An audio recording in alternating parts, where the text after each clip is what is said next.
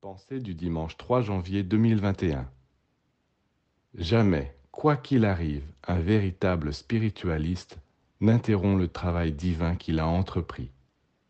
Même au milieu des pires épreuves, il se dit Voilà encore une bonne occasion de mobiliser et d'atteler toutes les forces hostiles au service de mon travail.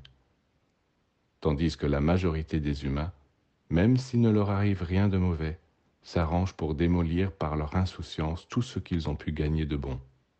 Alors voilà, on crée, on détruit, on crée, on détruit. Et c'est pourquoi on n'obtient pas de résultats. Pour obtenir des résultats, il faut soutenir le travail spirituel qu'on a entrepris, c'est-à-dire tout mettre au service de ce travail, le bon, le mauvais, les joies, les peines, les espoirs, le découragement. Oui, tout au service du travail. Voilà véritablement ce qui s'appelle construire, car chaque jour apporte des éléments nouveaux.